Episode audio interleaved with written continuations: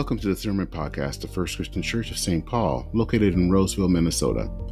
We are a congregation of Christian Church, Disciples of Christ, a congregation that is united in Christ for the sake of the world. Join us for worship in person or via our live stream Sundays at 11 a.m. You can learn more about us by going to fccstpaul.org. Here is this week's sermon.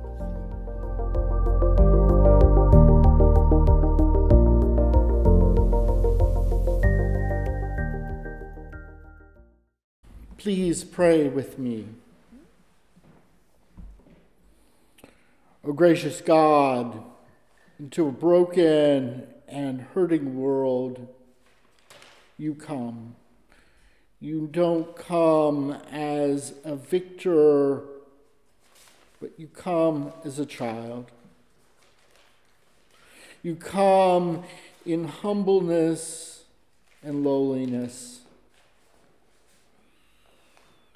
In your sacrifice, we have a hope that does not die. We have a hope that lives eternally in your good news. O oh, gracious God, in the darkness of these days, shine a light so that darkness might be overcome let us reflect that living, abiding love that casts out the darkness. God, I humbly ask that the words I speak in the meditations of our hearts and minds might enable us to do that. In Jesus Christ, amen. Reading from Matthew chapter 2, verses 13 through 23. Now let us attend to God's wisdom for us today.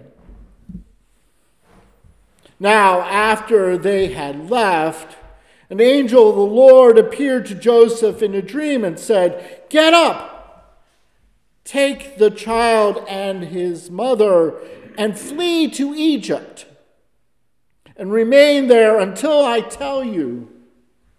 For Herod is about to search for the child and destroy him. Then Joseph got up, took the child and his mother by night, and went to Egypt, and remained there until the death of Herod. This was to fill what had been spoken by the Lord through the prophet Out of Egypt I call my son. When Herod saw that he had been tricked by the wise men, he was infuriated. He sent and killed all the children in and around Bethlehem who were two years old or under according to the time that he had learned from the wise men. When this was fulfilled, what had been spoken through the prophet Jeremiah. A voice was heard in Ramah, a wailing, a loud lamentation, Rachel weeping for her children. She refused to be consoled because they are no more. When Herod died, an angel of the Lord suddenly appeared in a dream to Joseph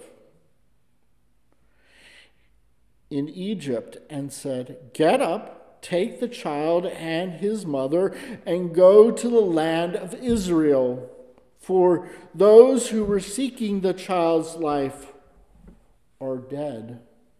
Joseph got up and took the child and his mother and went to the land of Israel. But when he heard Archelaus was still was ruling over Judea in place of his father Herod, he was afraid to go there. After being warned in a dream, he went away to the district of Galilee there he was made a home in the town called Nazareth, so that what had been spoken through the prophets might be fulfilled, that he will be called a Nazarene. This ends this reading of this holy word. May it be good news to us.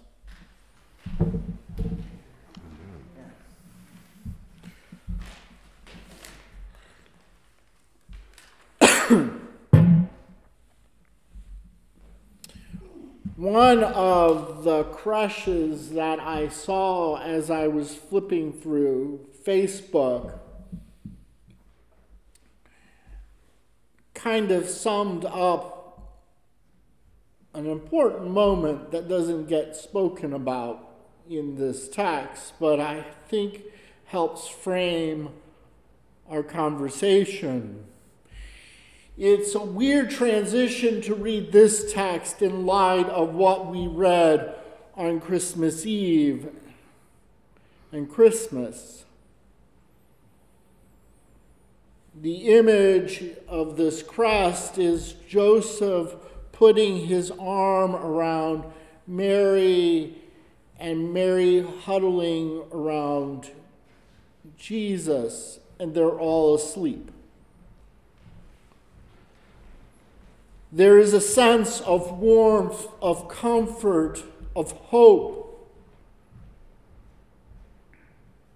There's a sense of this is where we ought to be. And then you get this text. You get this text. A text which is almost the exact opposite of that experience.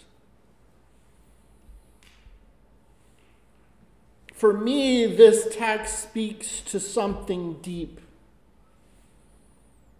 July 1st, 2018, my family, Momoko, we walked the streets of Minneapolis because of the things that were happening due to Donald Trump's new um,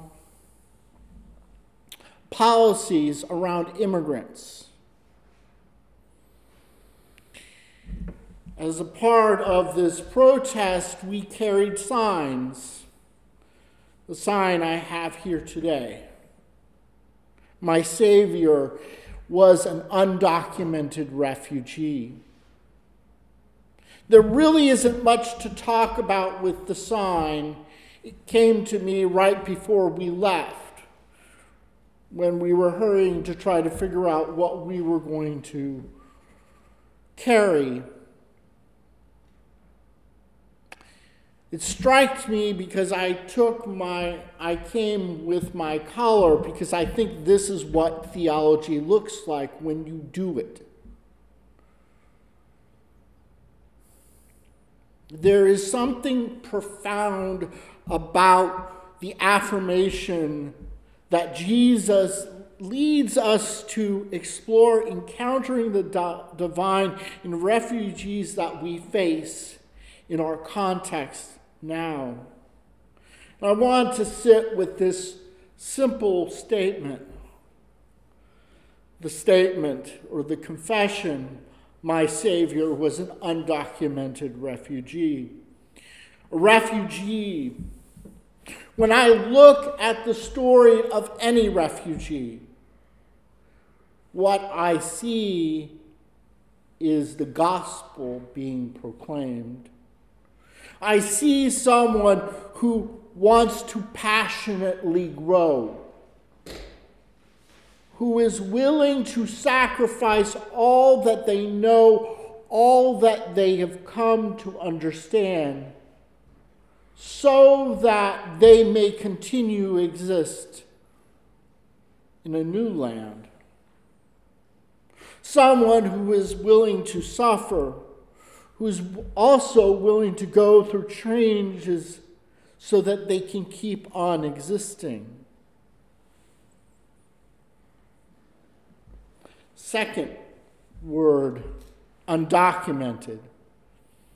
This acknowledges that we have a duty to care for someone, even when we don't know who they are.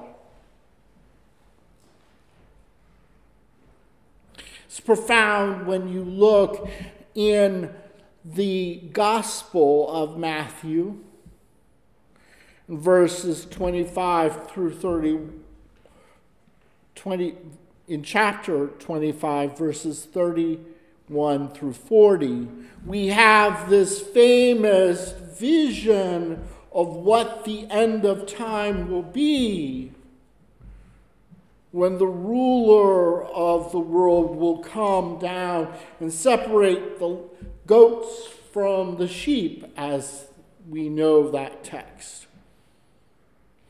We are always really concerned where we're going to fit in. Are we going to be in the goat group or are we going to be in the sheep group?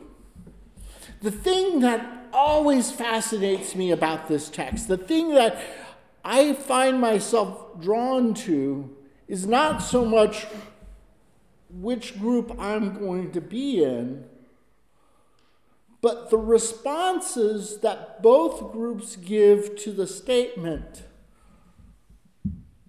of who and why they are where they are. The king says, Well, you didn't serve me, therefore you're put in this place.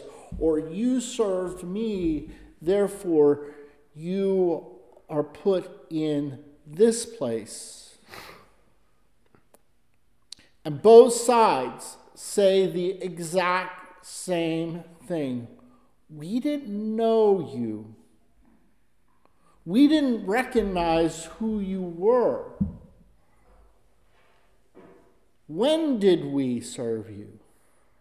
And the king says, When you do it to the least of these, my brethren, you might as well have done it to me. The profound nature of that simple statement, the paradoxical nature of those couple of verses is so deeply profound because it says something. First of all, we all know that we should not expect God to be where we expect God to be. Second of all, we need to expect God to be where we least expect God to be. To acknowledge we have a responsibility to care for those who are refugees is not to say, in some simple terms, well, you deserve your care because you are a refugee. No, the reason why we do this is because we fundamentally don't know who they are. But we also see that there is suffering. And we have a responsibility to respond to that suffering.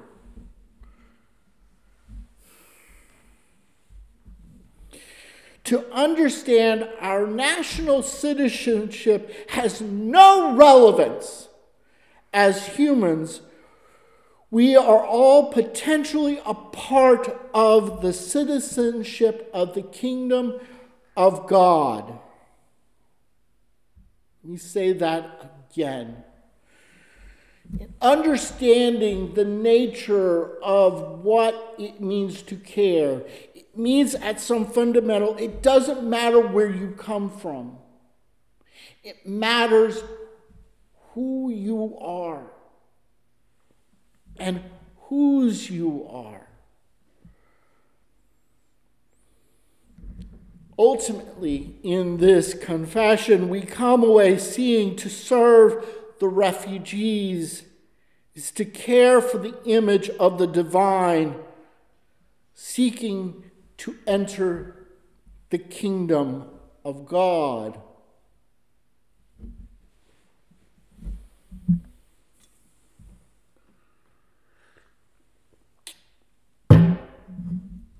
Now, I come to the probably hardest part of this conversation. I don't know what to write here, if I'm honest with you.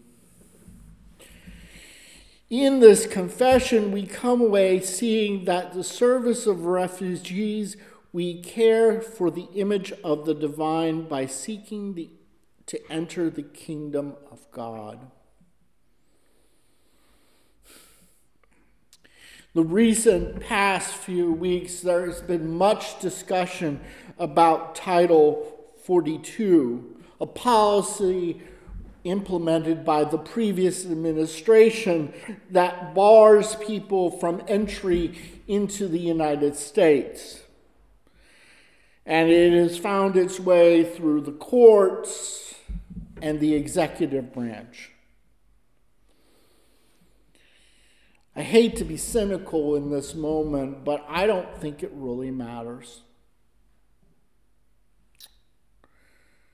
I don't think it matters whether this thing is continued to be implemented or not. Because this is one of the profound problems that we and we deal with refugees and immigration.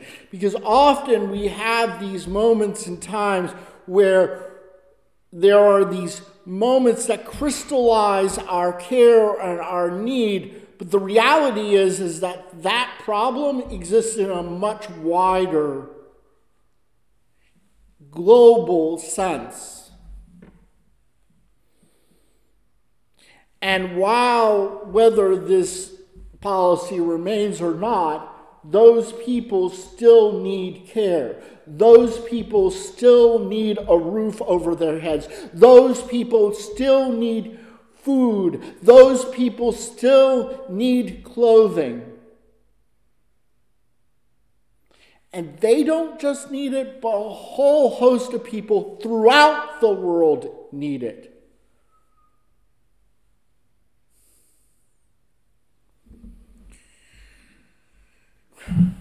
What do we do as Christians?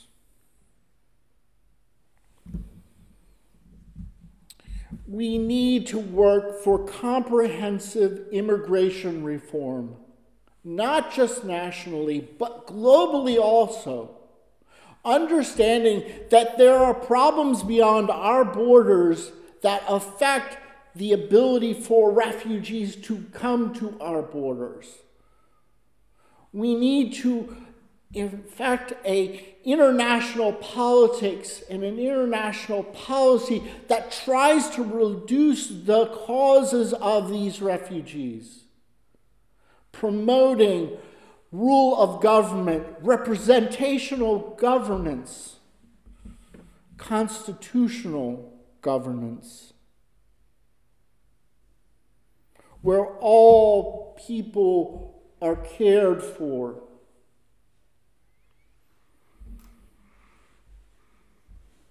How do we do that? I don't have any easy answer for you. However, in reflecting on what I would wish there to be, what I would hope there to be, there are these three values that I think are foundational to any solution.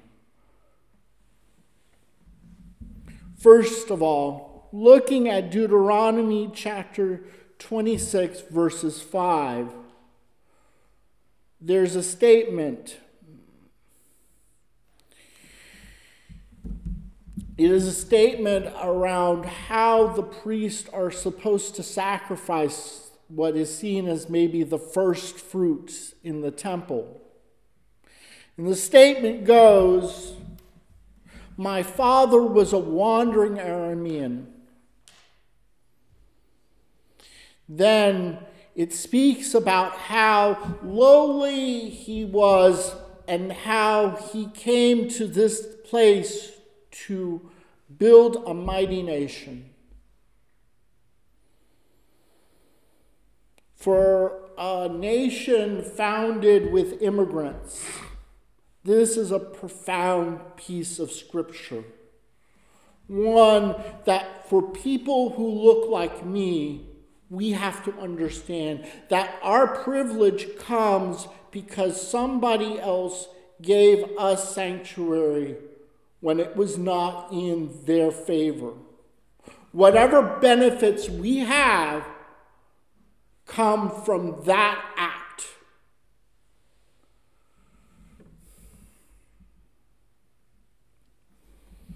Second of all, people who have been through trauma need safety in relationship. If we're going to build beyond the problems of today, we have to be willing to reach out to those who are hurting to build healthy relationships so that they can feel safe. When I look at the way we implement the policies of our immigration and refugee, that is the last thing on the minds of many of those who are coming up with this policy. But it should be the first because if we are to have a person become a citizen, they have to feel comfortable in this new land that they find themselves.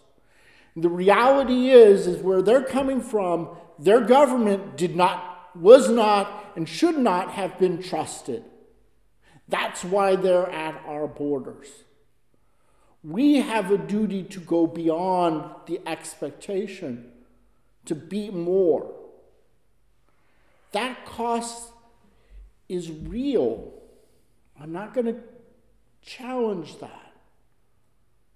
But the benefits are also real.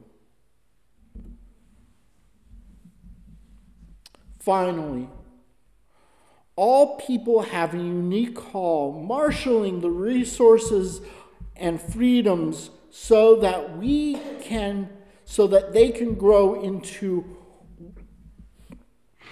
it, and so that we can further humanity entering into the kingdom of God through the task of ministry. To do ministry at its fundamental level is to see a need, to marshal the resources that we have to help that need and to have that person become something more than what they were, more than their need. It is not about breeding a kind of dependence, but it is about living into interdependence where we value those who have been valued less. Ultimately, if we are to proclaim the gospel, if we are to encounter the revealed truth of God living among us in the least of these, we have to understand that our ministry has to grow out of a sense of duty to help all people to grow into what God has for them. May it be so for us. Amen. Amen. Amen.